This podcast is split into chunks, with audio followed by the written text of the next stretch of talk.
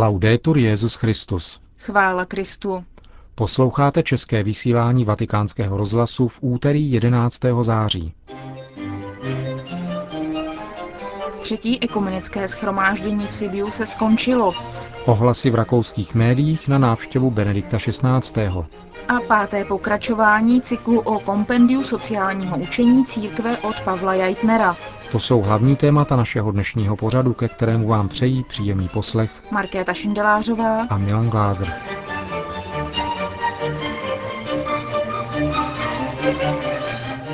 Zprávy vatikánského rozhlasu. Minulou sobotu se v Sibiu skončilo třetí evropské ekumenické schromáždění. Zúčastnilo se jej ve dnech 4. až 9. září celkem 2652 osob. Z nich bylo zaregistrovaných delegátů 1542 a více než polovinu z nich tvořili katolíci. Zbytek více než tisíc osob byli zaměstnanci, dobrovolníci, novináři a tlumočníci. Přibližně polovinu zaregistrovaných delegátů tvořili duchovní různých církví. Zastoupeni byli luteráni, pravoslavní, reformovaní metodisté, anglikáni, baptisté, arménské pravoslaví, starokatolíci, letniční a další. Benedikt XVI. zmínil tuto významnou evropskou manifestaci víry v Krista v době, kdy se chýlila ke svému vyvrcholení ve své páteční promluvě ve vídeňském Hofburku. V sobotu pak bylo v Sibiu vydáno společné prohlášení všech účastníků. Pro vatikánský rozhlas komentuje toto schromáždění jeden z jeho účastníků, monsignor Giuseppe Chiaretti, člen Papežské rady pro podporu jednoty křesťanů. Všeobecně mám dojem, že přišla řeč na všechny základní body, aniž by se nějak obcházely. A zdá se mi, že to je důležitý fakt, protože jsme my sami mohli dojít k tomu, kde jsou body sváru a tření. Je to důležité, protože někdy se můžeme také klamat a samotné slovo dialog může tuto situaci spíše vatovat. Jsou i těžkosti a byly připomenuty osobnostmi velkého významu jako kardinál Kasper nebo pravoslavný moskevský metropolita Kiril a protestantský biskup profesor Huber. Každý z nich mluvil bez nějakého mlžení, velice působivě o předmětech svárů, které existují. Spor je o ekleziologii, ne však o kristologii, o Ježíše Krista, Božího Syna, pravého člověka, naše světlo. Tady je zhoda mezi všemi. Jsme sjednoceni ve velké části naší víry, našeho kréda. Existují choulostivé body, pokud jde o naši církevní existenci, ale pokud jde o to, co nás spojuje, vrátili jsme se ze Sibiu opět k evangelizaci našeho evropského světa, který vykazuje určitou únavu víry a hlásáme v plné síle Pána Ježíše.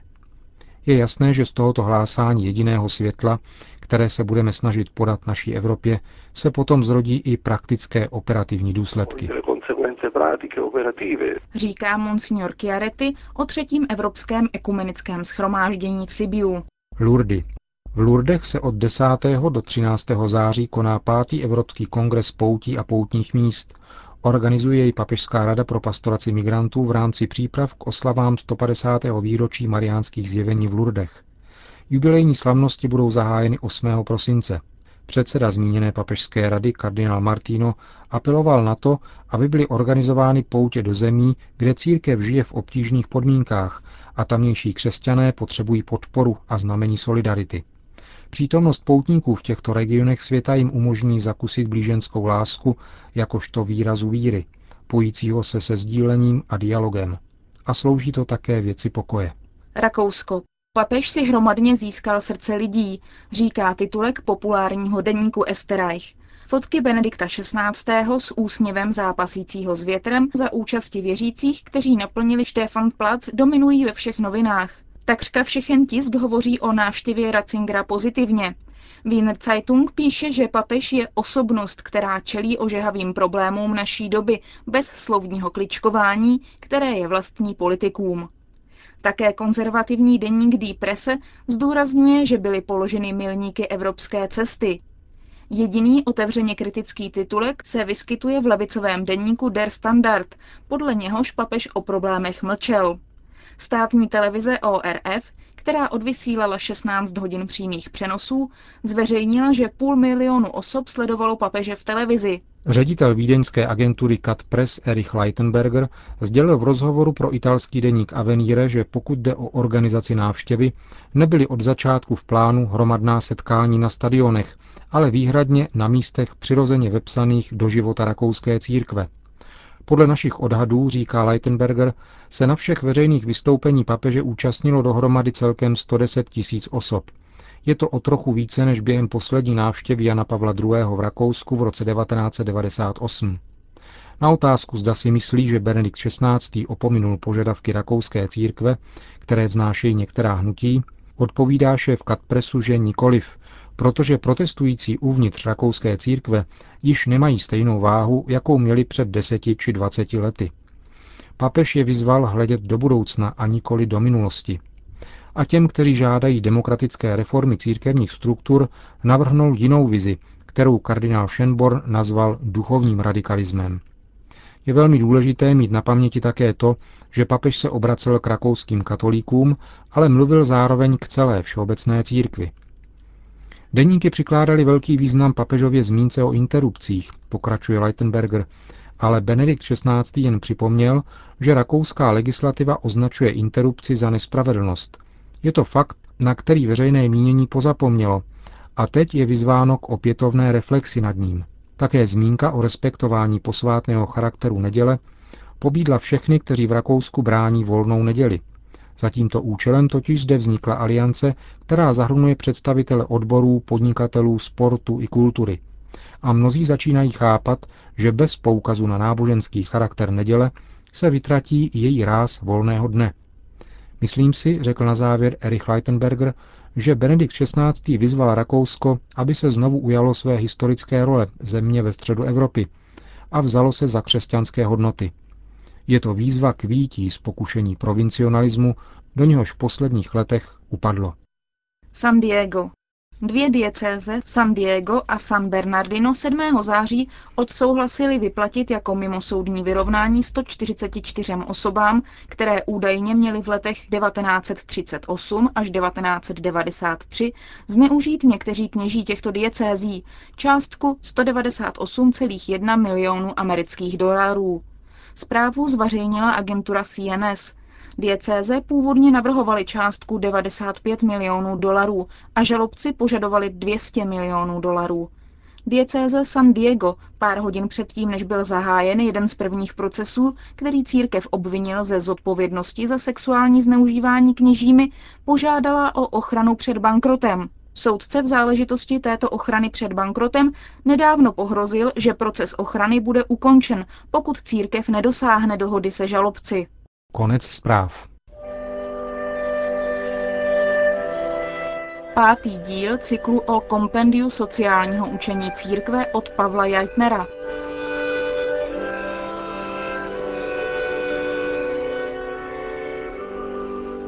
Lidská osoba a její práva. Církev vidí v každém člověku živoucí obraz samotného Boha. Tento obraz nachází a musí stále nově nacházet hlubší a plnější seberozvinutí v tajemství Krista, jenž zjevuje Boha člověku i člověka sobě samému. Základní poselství písma svatého hlásá, že lidská osoba je božím stvořením a odlišuje i charakterizuje ji to, že je stvořena k božímu obrazu. To znamená, že lidský jedinec má osobní důstojnost, protože je božím obrazem. Člověk není jen něco, nýbrž někdo. Milostí je povolán do společenství se svým stvořitelem, aby mu odpovídal vírou a láskou. To za něho nikdo nemůže udělat. Vztah mezi Bohem a člověkem se odráží ve vztahovém a společenském rozměru lidské přirozenosti. Člověk není samutářskou bytostí. Je totiž v jádru své přirozenosti bytost společenská a bez vztahu k ostatním nemůže žít ani rozvíjet své vlohy. V této souvislosti se jeví jako důležité, že Bůh stvořil člověka jako muže a ženu. Muž a žena se těší stejné důstojnosti a mají rovnocenou hodnotu nejen proto, že oba jsou ve své vzájemné odlišnosti božím obrazem, ale ještě z hlubšího důvodu proto, že obrazem Boha je dynamismus vzájemnosti, která oduševňuje ono my, lidské dvojice.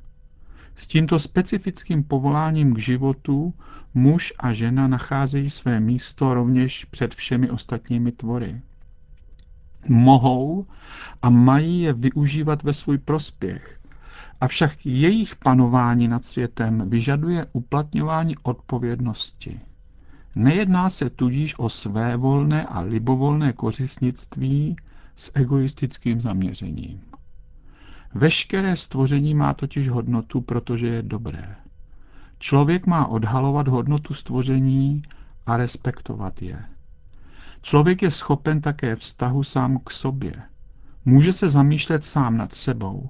Písmo svaté hovoří v této souvislosti o srdci člověka. Srdcem označuje duchovní niternost člověka, tedy to, co jej odlišuje od každého jiného tvora.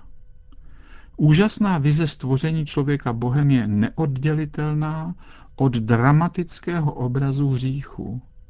Tajemství hříchu se promítá do dvojího zranění. Jedno hříšník zasazuje sám sobě a druhé vztahu k bližnímu. Z uvedeného důvodu je možno hovořit o hříchu osobním a sociálním. Každý hřích je z určitého hlediska osobní, z jiného hlediska zase platí, že každý hřích je sociální, neboť má sociální důsledky. Sociálním hříchem je každý, který porušuje spravedlnost ve vztahu mezi osobou a osobou, mezi osobou a komunitou, mezi komunitou a osobou. Sociálním hříchem je také každý hřích proti právům lidské osoby, počínaje právem na život, což se týká i ještě nenarozeného člověka, či na tělesnou integritu. Každý hřích proti svobodě druhého člověka, zejména proti svobodě věřit v Boha a klanět se mu. Každý hřích proti důstojnosti a cti bližního. Sociálním je každý hřích proti společnému dobru a proti jeho nárokům, to se týká zejména vztahu mezi různými lidskými skupinami. Jde o hříchy proti spravedlnosti, svobodě a míru mezi jednotlivci, skupinami i národy. Spravedlivou společnost je možno uskutečnit jedině v úctě k nemateriální, transcendentální důstojnosti lidské osoby. Osoba totiž představuje poslední cíl společnosti, která je k osobě zaměřena. Lidská osoba nesmí být v žádném případě pojímána jako pouhý prostředek za účelem dosažení cílů, které by byly cizí jejímu vlastnímu rozvoji. Člověk může najít úplné a konečné naplnění jedině v Bohu. Lidská práva musí být zaručena nejen jednotlivě, ale v celém svém souhrnu. Slavnostnímu prohlášení lidských práv se příčí bolestná skutečnost násilí, válek a násilností všeho druhu. V první řadě se jedná o genocidu a masové deportace, také o to, že téměř všude se rozmáhají dále stále nové formy otroctví, jako je obchod s lidskými bytostmi, nasazování dětí jako vojáků, vykořišťování pracovníků, ilegální obchod s drogami, prostituce. Dokonce ani v zemích s demokratickými formami vlády nejsou tato práva vždy plně respektována. Téma práv člověka je nerozlučně spjato s tématem povinností člověka. Ti, kdo se dožadují vlastních práv, ale na své povinnosti buď úplně zapomínají, nebo je plní nedostatečně, jsou jako lidé, kteří jednou rukou stavbu budují, zatímco druhou rukou ji boří. Končíme české vysílání vatikánského rozhlasu. Chvála Kristu. Laudetur Jezus Christus.